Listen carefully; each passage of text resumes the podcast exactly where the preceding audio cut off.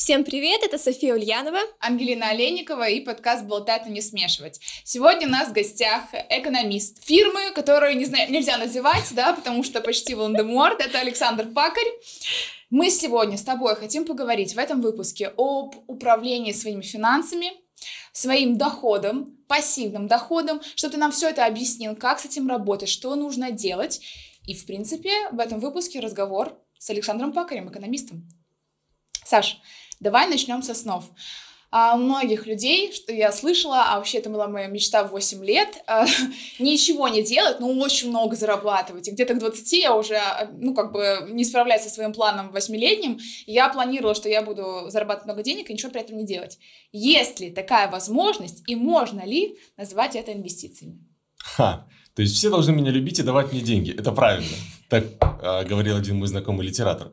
Конечно, такая возможность есть. Для этого нужно выработать определенный набор шагов, который позволит сохранить те деньги, которые у вас накапливаются в ходе обычной повседневной жизни. Рубль там, округлил здесь. И сохранить это на какой-то определенный период времени. Грамотное управление этим ресурсом позволит вам к какому-то определенному моменту фиксировать просто пассивный доход. Подожди, смотри. А, ты говоришь, что мы должны управлять своим ресурс, ресурсом правильно. Давай сначала тогда начнем с базы. Да, как конечно. распределить свою там заработную плату, свой доход, который к тебе как-то приходит, карманные там деньги, Мгм. как это все правильно, рационально разместить? Да, потому что я, например, когда только вошла в свою самостоятельную жизнь, и передо мной стал вопрос, что нужно распределить деньги, это было действительно проблема, потому что я такая, а на это, а на то, а еще хочется где-то Шоколадка платье, я шоколадка. Обязательно. Я шоколадки каждый день покупала, это были, были такие траты, да, Я поэтому... тебя хорошо понимаю. А, в таком случае самое главное, на мой взгляд, это построение грамотной системы приоритетов. Первый приоритет – это ваши обязательные платежи. Это квартира, это еда. Ну, нам же нужно кушать что-то каждый день. Шоколадка входит? Каждодневно. Ну, зависит от того, какое место шоколадки занимают в твоей жизни. Но мне кажется, сколько бы шоколадок не хотелось съесть, всегда нужно понимать, э, где лежит граница, где лежит предел разумному, и для себя его определять, исходя из того, сколько денег к тебе приходит. Соответственно, на первом месте всегда стоят обязательные платежи, то без чего нельзя. Как мы уже сказали, это, как правило, проживание, это базовый а, уровень какого-то питания, это одежда, ну, так или иначе, распределенная просто во времени. Потому что если так задуматься, когда ты покупаешь какую-то вещь и носишь ее определенный период времени, получается, что ты, по сути, каждый день платишь какое-то количество денег, фиксированное за этот элемент одежды. Вот. Ну и другие какие-то вот такие обязательные истории. А вот вопрос, я читала, есть такие схемы, кто-то откладывает каждый день там по 100 рублей, Мгм. кто-то каждую неделю по 1000 рублей, а кто-то сразу так отложил 5000, это типа на месяц. Как это лучше сделать? А, честно говоря, это зависит, на мой взгляд, от системности человека. Если он может каждый день открывать ежедневник, ставить там галочку, вычеркивать сделанные дела, я, например, у меня плохо получается. Вот. Мне проще один раз в месяц, когда ко мне пришло какое-то количество денег, ну или два, зарплату уже два раза в месяц платят, к сожалению. Можно было бы почаще, если честно. Язык свой прикуси, могут и один тебе заплатить. Подожди, смотри, ты говоришь просто, что я откладываю какую-то сумму. Да. Размер этой суммы, какой он должен быть? Ну, я понимаю, что у каждого зарплата разная, но, может быть, есть какой-то процент. То есть в идеале, там, не знаю, 3% там, или Мгм. 5% от своего дохода откладываешь. Мне всегда нравилась идея э, находиться в интервале от 10 до 20%. 10% это если есть какие-то сверхтраты в текущем месяце, там, например, не дай бог, зуб надо полечить. Ну, это не дай бог, действительно. Да, вот, или там, ну, просто захотелось пойти в магазин, купить себе что-нибудь дополнительное. Вот, до 20%, если все в этом месяце действительно было как обычно, и, ну, не требовались какие-то там подарки, э, я не знаю, не ходила особенно там кафе с подружками там. Ну, а, По сути, 20% тогда в моем случае, это когда я поехала на месяц к маме, тогда у меня нет никаких растрат, я могу отложить. Отложить 20%, а то и 30%, если везет. Ну хорошо, мы зафиксировали процент в месяц, да, который мы там удобно, можно выкла- ну, откладывать, чтобы... Да. Конечно, да, человек, который, а, ну, например, на текущий в текущий момент э, находится, например, там, в непростой ситуации, связанной с ипотекой, мы еще, может быть, поговорим об этом, вот, и, ну, он это послушает и скажет, да, где я сейчас еще буду 20% с этого откладывать, поэтому, конечно, все ситуации индивидуальны. Да, но мы берем такую, скажем, позитивную картину мира. Среднестатистическую. Ну, не будем так.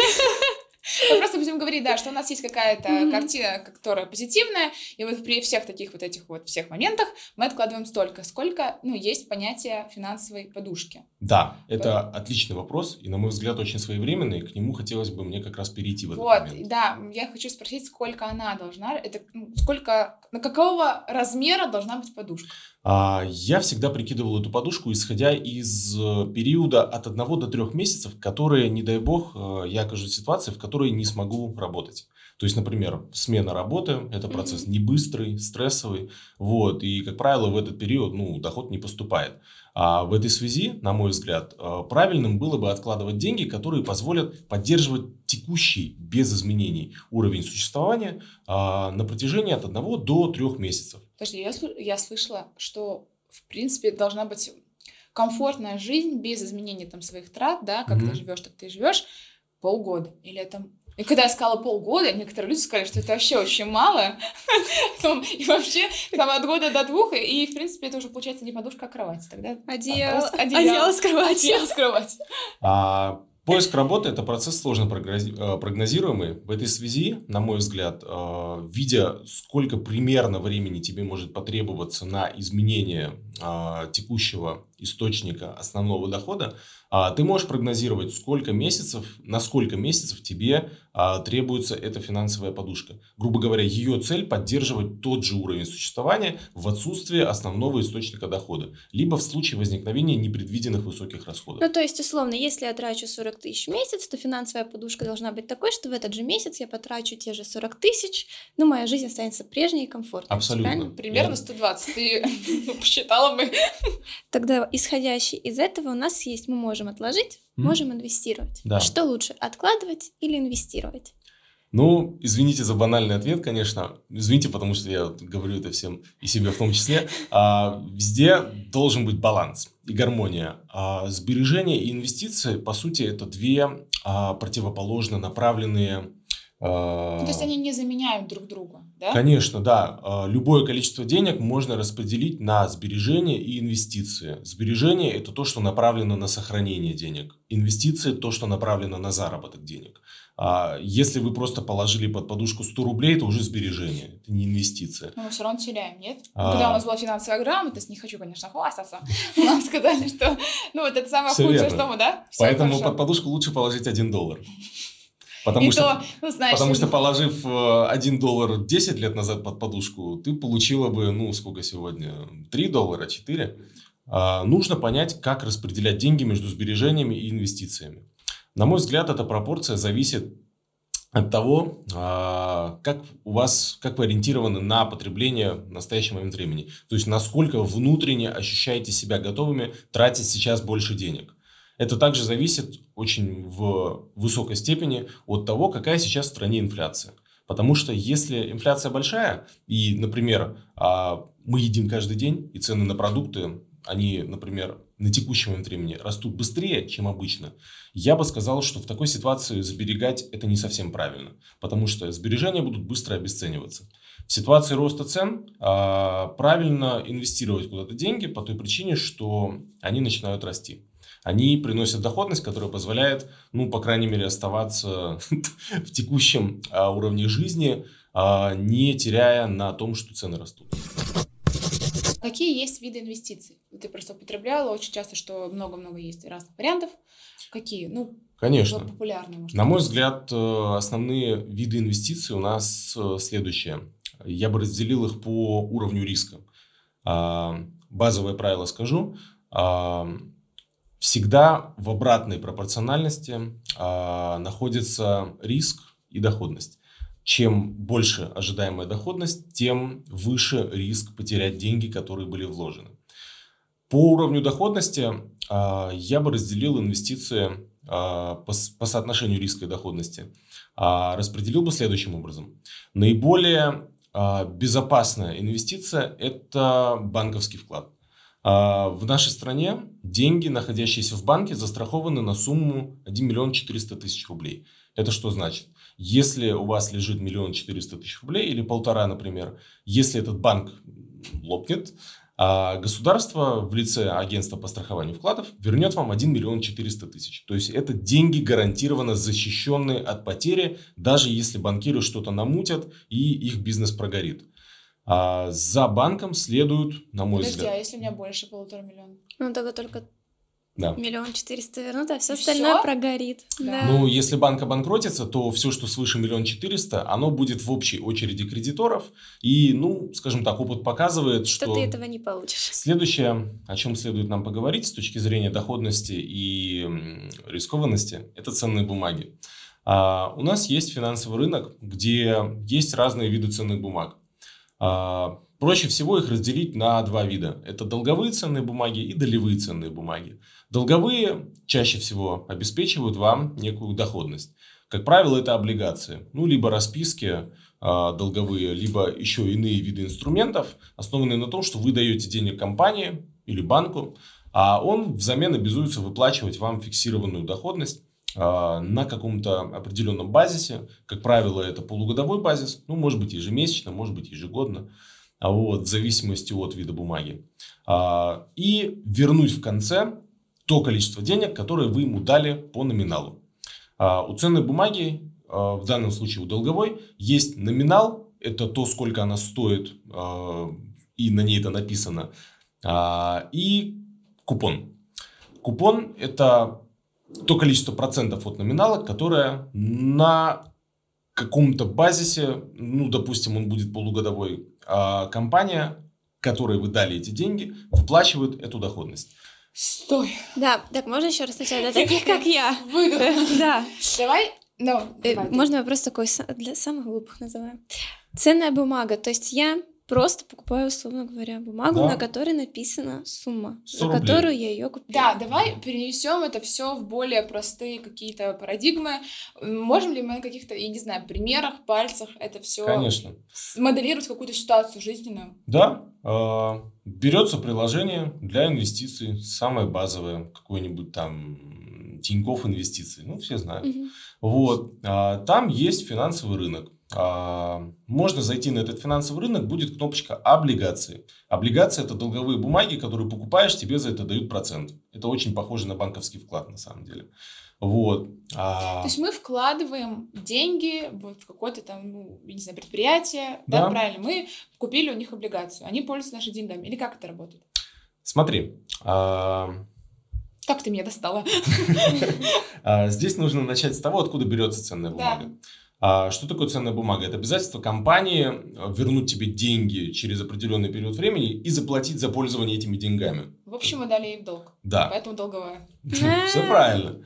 А, Что происходит дальше? Компания выпускает эту ценную бумагу, как правило, она выпускает сразу много ценных бумаг на финансовый рынок. Это называется первичное размещение.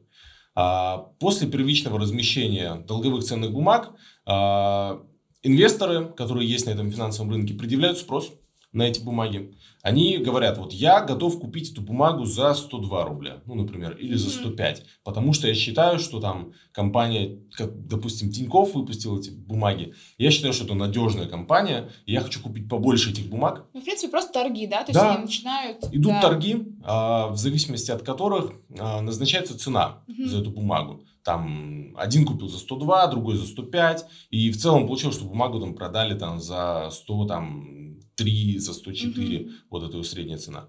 Вот, и дальше Тиньков начинает выплачивать этим купившим людям процент. В От пос- своего дохода. Да. а, Процент, который, ну, процент от номинала этой бумаги. То есть на бумаге написано 100 рублей, а ставка купона, допустим, ну, я не знаю, 5%. То ему- они выплачивают 5% от этой вот бумаги. Все верно. Не от 102 рублей, это важный момент, и не от 105, а от 100. Мгм. Вот. Затем эти бумаги могут перемещаться между инвесторами на рынке. А, То есть это- они перепродают друг другу. Да. да? Мгм. Тинькофф с этого уже не получает никаких денег. То есть в зависимости от того, за сколько денег эту бумагу кто-то кому-то перепродал, это никак не влияет на того, кто выпустил эту бумагу. Он платит процент тому, кому принадлежит эта бумага в настоящий момент. То есть если я там за 90 рублей пошел и купил у тебя там бумагу Тинькова, он также будет платить мне 5 рублей, несмотря на то, что у нас тут взаимоотношения образовались на 90. То, а, подожди, то есть все равно Тинькофф тебе уже будет выплачивать с этой бумаги? Да, да, да. А ты получишь, э, ну, там, ту Просто. цену, которую, за которую ты э, согласилась мне ее продать. А как, кстати, вот если я хочу продать свою облигацию тебе, Мгм. например, я как устанавливаю цену? За сколько я купила и что-то как бы лучше понимаю или как? Это абсолютно твое дело, какую цену ты И устанавливаешь. какую ты, за какую ты купишь, Да. правильно? Ты Но ты не- же тоже ориентируешься на рынок, типа, сколько Конечно. она стоила? Конечно, когда, осуществ- ну, когда ты хочешь продать свою бумагу, по сути, ты подаешь заявку на ее продажу, и э, у тебя эта бумага возникает по установленной цене на продажу. Если кто-то захочет ее купить, он автоматически примет цену, которую ты назначила. И вероятность продать эту бумагу зависит, собственно, от цены. Мгм. Базовая программа предлагает сразу же средний уровень, который сейчас установился на рынке. А, Он берет все открытые заявки на покупку и продажу а, этой бумаги и между ними берет среднюю. Мгм. И вот ровно по средней он предлагает тебе продать. И в зависимости от того, как быстро тебе надо сбросить бумагу, ты можешь устанавливать какую-то цену. Ну, спойлер, чем ниже поставишь цену, тем быстрее купят. Тем Мы быстрее. на Авито работали, мы знаем. Здесь то же самое. Вообще, вы знаете, если поставить там бесплатно, спрос будет. Ну, оторвут сразу же. У Да. людей установлены боты, которые, ну, автоматически выбирают Ищут наиболее... дураков, короче. Да. они прям- Слушай, смотри, а в какой ситуации я могу сказать, типа, все, мне очень надо скинуть все мои облигации? А, это например, ты- у тебя обанкротство или что должно произойти? А, если тебе, например, у тебя есть облигации, тебе надо срочно их продать и получить кэш, Мгм. ну, например, если ты понимаешь, что произошла спецоперация, и ты прогнозируешь, что сейчас все цены на все упадут, это значит, что все вокруг резко захотят сбросить свои облигации. Мгм. И на них, естественно, начнет падать цена, потому что, ну... Так а выгодно ли в такой ситуации их скидывать, если сейчас на них цена уже падает? Ну, давай... Просто, смотри, я эксперт из ТикТока, тот Да. самый с дивана, вот я так удобненько сижу. Я смотрю. посмотрела TikTok коучи. Да, да, да, да, да, всех этих вот прекрасных экономистов, которые рассказывают, что когда все падает, не нужно ничего продавать, не нужно ничего менять, ждем, пока это отобьется и поднимется вверх. И вы разбогатеете, И вы да? Просто 100%. курс по богатству, Вот, э, да, мы сейчас говорили про среднего пользователя, который, когда видит, э, что наступил какой-то абзац, Мгм. а он бежит все сбрасывать, потому что понимает, что сейчас все упадет, он потеряет деньги. Мудрый человек делает не так. А мудрый человек понимает, что экономика циклична. Мы живем в стране, у которой много ресурсов и достаточно, ну, будем честны, устойчивая экономика. Здесь ничего не разрушилось. Ну, за последние, мне кажется, 30 лет мы в целом куда-то, ну, куда-то идем. Вот. А человек, который понимает это, он не будет ничего сбрасывать, он подождет и посмотрит, как будет вести себя рынок через некоторое время, когда все успокоятся. Если, например, долгосрочно, ну, а, посмотрев там неделю-полторы, две, там, я не знаю, месяц, это, честно говоря, уже очень профессиональная область. А, что происходит с бумагой, если она осталась упавшей, ну, тогда придется, к сожалению, зафиксировать убыток и понять, что ты потеряла деньги. Опять-таки, формулируя общие принципы, потому что ну, мы же стараемся общие Да, принципы да, да. сформулировать, а, это не так безопасно, как банковский вклад, по той причине, что долговые бумаги не застрахованы никаким образом. И везде там будут выскакивать предупреждения о том, что ну, ты делаешь это сам, это твой страх и риск. Это значит, что если цены упадут, никто не вернет тебе за это деньги. Но а, по облигациям купон, как правило, всегда выше, чем банковская ставка. То есть мы Мгм. переходим к более высокому риску, но у нас более высокая доходность. Там условно в банке, вот у меня деньги лежат, на них банк дает 7,8%.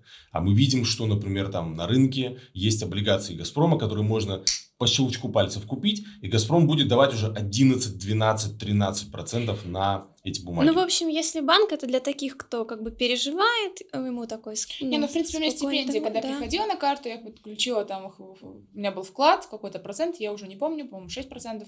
И они вот капали, я такая, ну, хорошо, что капают, Ну например. Да, а инвестиции уже для более Да, ты, в принципе, должен думать, предполагать и вкладываться. Все равно как бы следить за Да, этой ситуацией. инвестиции это риск. Так, хорошо, мы, мы с- проговорили про банки, мы Мгм. проговорили про долговые облигации. Да. Еще что? Есть еще долевые ценные бумаги, это акции. Давай.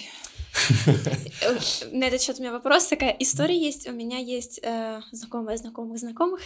И, в общем, ей парень на день рождения подарил три акции, по-моему.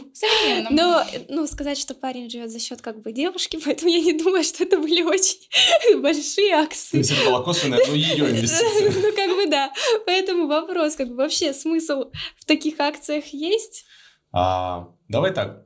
А, несколько лет назад Я спросил у папы, папа, а ш- вот у меня есть там, я что-то отложил, мне что Прости, я делать? думала, ты сейчас скажешь, несколько лет назад я подарил своей девушке акции. Это был я. Как жаль, да? Все, давай, проходи. Подошел к папе. Да, я подошел к папе и сказал, папа, я отложил денег, э, что мне делать? Он говорит, положи в банк. Я говорю, а, допустим, я хочу там купить какие-то акции. Вот, я такой, ну, а я, допустим, хочу купить акции Газпрома. Он такой, молодец, купи акции Газпрома. Я такой, а что если они упадут? Он такой, ну, ты потеряешь деньги. Ну, то есть, не является индивидуальной инвестиционной рекомендацией. А акции – это для тех, кто готов рискнуть и сыграть на росте цен. Ну, мы сейчас говорим про рост То есть мы сейчас до нее дойдем, да? Да. А, Мы говорим, что у любой ценной бумаги есть цена. А, Извините, это не тавтология на самом деле, она ценная, потому что она имеет некую ценность. А цена – это то, сколько за нее готовы заплатить на рынке на текущий момент времени. Цена – это баланс спроса и предложения. Она получается из баланса того, сколько готовы заплатить те, кто хочет ее купить, и сколько готовы получить, а, сколько хотят получить а, те, кто хочет продать эту бумагу. Ну, за сколько они вообще готовы ее выложить. А, Соответственно, когда у компании дела идут хорошо, инвесторы понимают, что компания сможет распределить дивиденды. Здесь скажем, что такое дивиденды. А, Это выплата, которая зависит от того, а, сколько у вас есть э, акций и какая доля а, вам принадлежит в этой компании. Дивиденды рассчитываются достаточно просто. Это прибыль, которую получила компания, заплатила налоги, все необходимые, осуществила обязательные платежи, у нее осталась так называемая нераспределенная прибыль, которая по решению руководителей этой компании может быть распределена на дивиденды. А Когда компания принимает решение о распределении прибыли на дивиденды, она берет общее количество акций а, и делит на них э, прибыль, которую собирается направить на выплату дивидендов. Получается какая-то сумма денег, которая приходится на одну акцию. Если у вас там, например, три акции компании ВТБ, а ВТБ распределила там, я не знаю, там миллионы, вот эти миллиарды на выплату дивидендов, вам достанется э, вот эти миллионы миллиарды, разделенные на количество акций ВТБ. А, ну, такая простая история. Чем больше акций, тем больше заплатят. В чем отличие от долговой ценной бумаги? Подожди, а вот, например, если, ну, я же знаю, что есть акции, есть контрольный, например, пакет акций, когда там, не знаю, там в фильмах типа 51%, и все, ты уже все решаешь. А, когда ты покупаешь акцию, это как-то влияет, ну, ты можешь как-то повлиять на то, что делает, творится в компании. Понятно, что я не говорю сейчас не про 3%, но я условно говорю. Или, например, они продают акции, которые говорят, ты ничего не решаешь, просто деньги давай. А, Money, money, cash. Да, а, инвесторы бывают, если, ну, акционеры бывают мажоритарные и миноритарные. Мажоритарные – это те, у которых пакет акций такого размера, что они могут принимать управленческие решения и влиять на то, как будет компания себя вести. Как правило, это очень много акций, и это стоит столько денег, что все мы миноритарные акционеры. Да, а, мы как акционеры, например, Сбербанка, ну, вдруг у всех есть акции Сбера. А, вдруг. Вот. Мы с Ангелиной вообще каждый, каждый день акции покупаем. Но мы с тобой об этом поговорим. Ну, давай. Да, а, мы принимаем участие в а, общих собраниях акционеров Сбера, но просто у нас э, доля в принятии решений такова, что Такова и больше Никакова. да, Ну, то есть понятно. голосую против всех. Все зависит от размера, а, ну, от, да, количества, наверное, акций, да, Да. сколько ты их купил.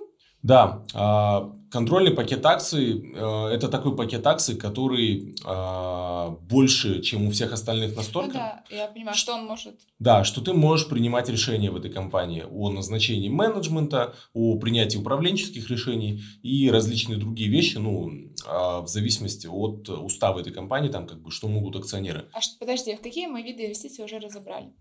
А, Банк. Мы разобрали а, процентный доход в банке, а, долговые ценные бумаги, и сейчас находимся на долевых ценных бумагах. А, Если говорить про мой опыт инвестирования, а, я бы так сказал. Акции – это для того, чтобы сыграть на повышение. Есть два типа а, ценовой, как это сказать, а, ценового поведения. Есть два, вот, есть два типа инвестиционного поведения на финансовом рынке. Это игра на повышение и игра на понижение. А, Как устроена игра на повышение? Ты просто покупаешь бумагу, ожидая, что она вырастет в цене. Ну, Ну, просто купил и ждешь. да, очень просто. Что такое игра на понижение? А, Это ситуация, в которой ты понимаешь, что может быть локальная какая-то просадка. Мгм. Цены- Подожди, ты покупаешь вот в эту просадку, чтобы она подскочила, правильно? или Нет, не совсем. Нет? А, Не угадала. Я ж не стараюсь. Если бы я была экономистом, мы бы Сашу сюда не позвали. Смотри, а, на бирже есть брокеры. Брокеры это те, кто осуществляют операции. Они продают акции, покупают акции. И есть ты. И, допустим, у тебя есть свой брокер.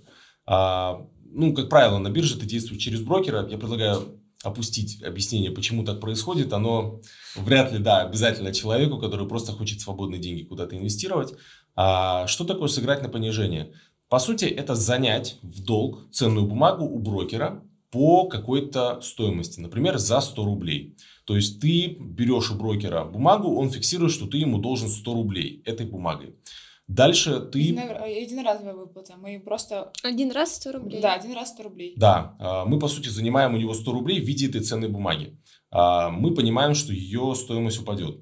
Мы берем и продаем эту ценную бумагу за 100 рублей. То есть заняли у брокера, продали на рынок за 100 рублей. У нас на руках кэш. Дальше что происходит? Ценная бумага падает, падает, падает в стоимости. Ну, например, мы понимаем, что реально там на график Уже посмотрели. 30 рублей, да? Да, допустим, бумага упала до 70 рублей. Мгм. Что мы делаем? Мы покупаем за 70 рублей эту бумагу, возвращаем ее брокеру. У нас остается 30 рублей. Мгм. Вот это, конечно, системка. Это более сложная Так, система и а еще раз, понижение. то есть там не работает так, что если я у брокера купила за 100, то я ему за ну, эту бумагу в эту же стоимость и должна вернуть. То Ты есть я- занимаешь бумагу. А, то есть, ну да, понятно, все.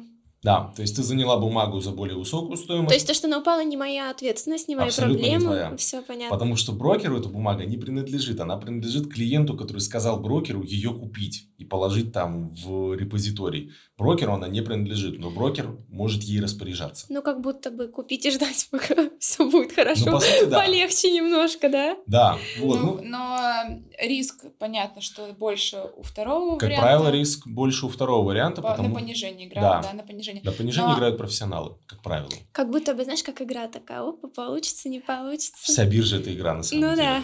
Хорошо, инвестиции. Все звучит пока так, как будто бы можно инвестировать только когда у тебя много денег. А если у меня, ну, вот у меня нет денег. Ну, то есть. Нет, нет, нет, ну помогите, пожалуйста. Нет, ну, у меня зарплата, ну, там, допустим, среднестатистическая, не знаю, Мгм. 40 тысяч, 50 пусть будет, да, Ну, среднестатистическая. 40, давай, Да. 40 тысяч. Вот, э, ну, Тогда можем взять студента, но у Ну меня там да. стипендия, условно, я могу не тратить стипендию, которая там... да, нигде не работаю. Я могу инвестировать, чтобы получать пассивный доход, если я студент. А, конечно, можешь. Просто, ну, это зависит от того, как ты готова рискнуть этими деньгами. Мгм. Я был студентом, когда начал инвестировать, и делал точно так же. Вот мне приходила стипендия, я просто покупал на нее акции Сбера, ну, честно. Вот, они там то падали, то росли. Я каждый день открывал, смотрел такой, о, насколько же они выросли сегодня. Вот 5 рублей, Рубль, 5 ну вот рублей в красота. копилку. Да, это классика долгосрочного студента-инвестора. Каждые пять минут проверять, насколько вырос Как портфель. говорится, на один шаг ближе к шоколадке. Саша Пакарь. Ты что делаешь? Я проверяю инвестиции. Инвестиции. Да, а, поэтому, ну, как бы инвестиции – это про терпение. Акции растут не каждые 5 секунд, хотя хотелось бы. А, поэтому, если у тебя есть какая-то свободная часть денег, и тебе хотелось бы, чтобы она росла быстрее, чем в банке, но с оговоркой, что ты готов рискнуть этими деньгами, конечно, имеет смысл скачивать приложение и покупать себе ценные бумаги. Просто повторюсь, лучше, чтобы это были надежные компании. Если ты готов рисковать, пусть это будет технологичная компания. Ну вот плюс-минус, извини, Мгм. в среднем сколько ценных бумаг я могу купить? Ну, то есть, чтобы какой-то результат был. Хотя бы, ну, блин, ну, какой-нибудь. На шоколадку можно? Какой-нибудь 3 рубля. Можно, можно пассивный доход на шоколадку, пожалуйста. Ну хорошо, а, ты можешь просто открыть Google и взять э, топ-10 э, публичных компаний в России. Они называются голубыми фишками. Голубыми фишками называются наиболее надежные и наиболее устойчиво растущие ценные бумаги. Ну, они не только российские, естественно, бывают. Это понятие в целом международное. Мгм. Ты берешь голубые фишки и по каждой компании смотришь, насколько она выросла за последние пару лет. Там, допустим, а, там какая-нибудь Ро- Роснефть выросла на 15% за последние два года. Ты понимаешь, что среднегодовой темп роста у нее 7,5%. Это значит, что, ну, если ты положишь в Роснефть 100 рублей, то ты через год получишь там 107 рублей. Вот, пожалуйста. А если мы говорим о пакете акций, да, когда мы рассматриваем не конкретную Мгм. фирму, там, банк, а в общем и целом, как говорится. А приложение сегодня являются достаточно умными, я имею в виду приложения для инвестиций. Они есть, как правило, у всех банков, то есть есть ВТБ инвестиции, Альфа инвестиции, Сбер, я не знаю, там тоже должны быть, вот, э, там Райфайзен инвестиции. А, там есть робот-помощник, который помогает сформировать портфель, который состоит из нескольких частей с разной степенью риска. Сам его формируешь? А, либо сам, либо при помощи робота-помощника. Вот. А портфель, как правило, состоит из э, разных долей с разной степенью риска. То есть, ну, если говорить про мой портфель, из чего он у меня состоял, а, точное название компании я не припомню, да и не надо этого, если честно, не надо никому советовать какие-то бумаги, каждый должен сам разобраться и проанализировать, это мой подход. Во-первых, а во-вторых, не надо делать никому рекламу, когда она бесплатная. Да, пожалуйста. Да, мой портфель э, состоял примерно на 70% из безопасных бумаг, а, они были разделены там, ну, из этих 70, там, допустим, э, примерно 40 у меня были облигации, 30% были акции голубых фишек, там, Газпрома, Сбера и так далее. Вот, и 30% это компании, у которых есть риск, как правило, это технологические компании, а, и они могут расти быстрее остальных. Вот. Ну и а, риск у них больше. Да, конечно, есть риск, что ну завтра люди скажут, что ну Яндекс это как бы вот, не запустился дрон там и так далее, акции пошли вниз, ты потерял деньги. Ну, к сожалению, не ты там, а кто-то. Вот, поэтому... Не, пока не положу. Нечего терять, пока не положу. Ну да, действительно. Поэтому а, есть часть, которую можно вкладывать в рискованные бумаги должна быть обязательно часть с спокойными бумагами, так называемыми, высоконадежными, а, которые помогут сбалансировать портфель, если будут какие-то убытки. Общие принципы здесь таковы. А, портфель должен состоять больше из безопасных бумаг, меньше из высокорискованных. Ну, то есть вот как у тебя 70 на 30. Примерно, да, допустим, 70 на 30. И а, ценных бумаг в, и в той, и в другой части должно быть несколько разных. Если одна компания пошла вниз, ее компенсирует другая компания, которая пойдет вверх. То есть страхуешь сам себя, получается. Да. Вот. А, для того, чтобы правильно управлять этим портфелем, нужно читать, что происходит с компаниями. Нельзя только смотреть на графики, на них можно смотреть круглосуточно и ничего не понять. А, поэтому очень важно завести себе какую-то сводочку информации. А, как правило, в приложениях есть такая инвестиционная сводка информации, она чуть ли не так и называется, где выскакивают основные новости, что у какой компании произошло, для того, чтобы мониторить, э, как дела у твоего портфеля. Вот. И особенно важно мониторить, как дела у высокорискованного портфеля. Вот, то есть здесь очень важно присматривать, а, что происходит с бизнесом. Угу. Ты говорил про приложение. Да, а, приложение есть у всех крупных банков из топ-10. А, ну, я... топ, твой топ-5. Я очень долго пользовался ВТБ инвестициями. Чтобы мы пошли качать сразу. Я очень долго пользовался ВТБ инвестициями, мне нравилось. Учитывая, что сегодня ВТБ под блокирующими санкциями, я не знаю, насколько эта идея хорошая, поэтому, ну, как бы принимаем во внимание. Вот. Затем я пользовался э, Raiffeisen инвестициями. Там функционал был поскромнее. Raiffeisen собирается в целом сворачивать бизнес в России потихоньку, поэтому тоже как бы а, имеем в виду. No recommend. А, Или... Ну, Райфайзен, да, честно говоря, как бы смотря что происходит, я бы не стал, потому что банк действительно сворачивает постепенно угу. деятельность. Вот. А, я не пользовался инвестициями от Сбера, но, по-моему, они есть, и, ну, люди как бы говорят, что, ну, пользоваться можно.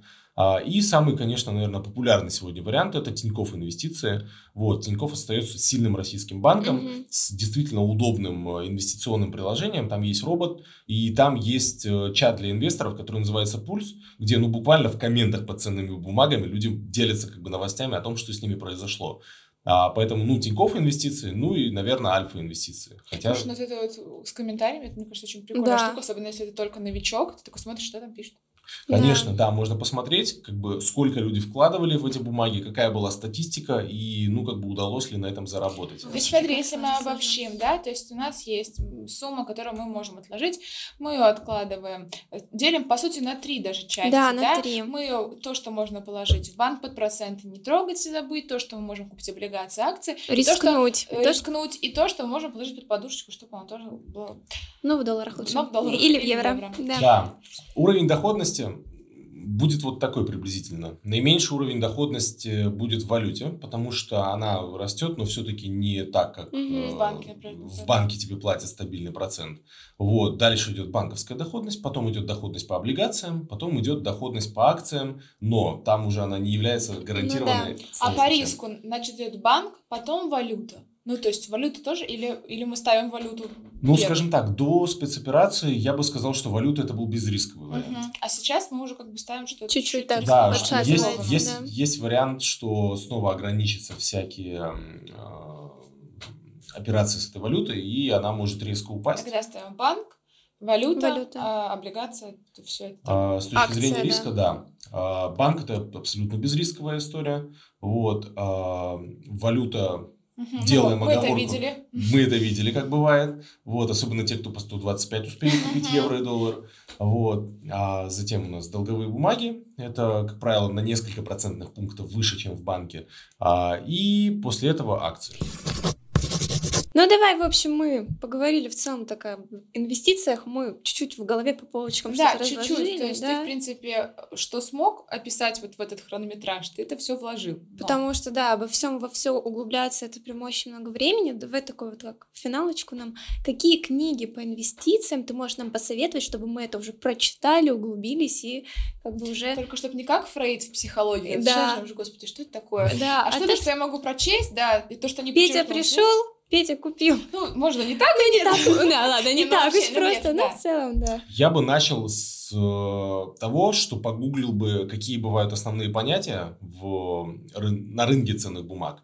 А, и их бы для себя понял при помощи Гугла, перевод, э, каких-то ютубов и так далее. Это практика. То есть мы смотрим, не понимаем, гуглим. Смотрим, не понимаем, гуглим. Верно. А затем, второе, что я бы посоветовал, это правда ценно, это а, брокерские паблики в ВКонтакте и в Телеграмах. Подожди, ну это капец как опасно. Ну я могу... Не-не-не-не-не-не, я не говорю про паблики, где говорят инвестируйте туда, Да, инвестируйте но сюда. просто нужно, чтобы понимать, какие, какие критериями нужно пользоваться, чтобы я сказала, вот, этот, вот этому паблику можно Я доверять. доверяю, да, потому что я приду, почитаю, такая все, тут Ну да, да, свои или деньги коуч, который там спустила». недавно книжку закончил, такой, и прочел, точнее, не написал, а прочел, такой, я сейчас вам расскажу, куда деньги закинуть. Инвестируем.